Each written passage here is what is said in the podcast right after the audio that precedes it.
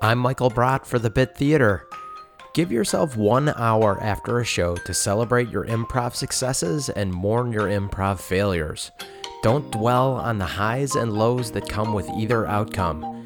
Congratulations on the good show, but don't pat yourself on the back for too long. Sorry about the bad show, but don't beat yourself up forever. Allow yourself one hour to digest, analyze, and break down your show after it's done, but don't obsess beyond that. Learn from your successes and or failures and then move on to the next one. That's your improv tip for the day. If you have a rehearsal class, audition, or show tonight, break a leg, and I will see you next time.